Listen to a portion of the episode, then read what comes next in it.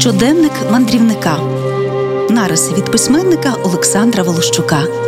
Південна Америка.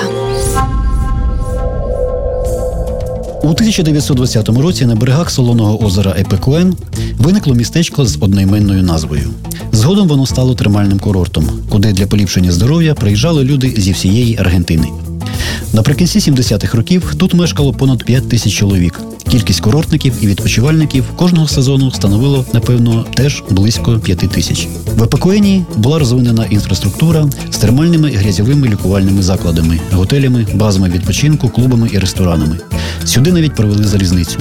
Весна 1985 року виявилась дуже дощовою.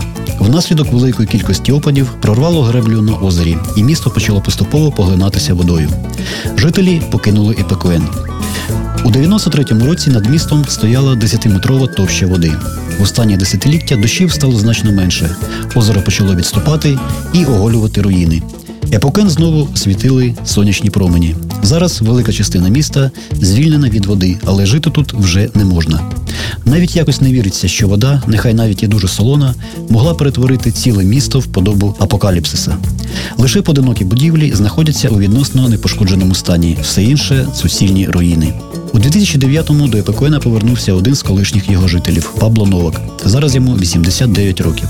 Він і є нині єдиним мешканцем покинутого міста.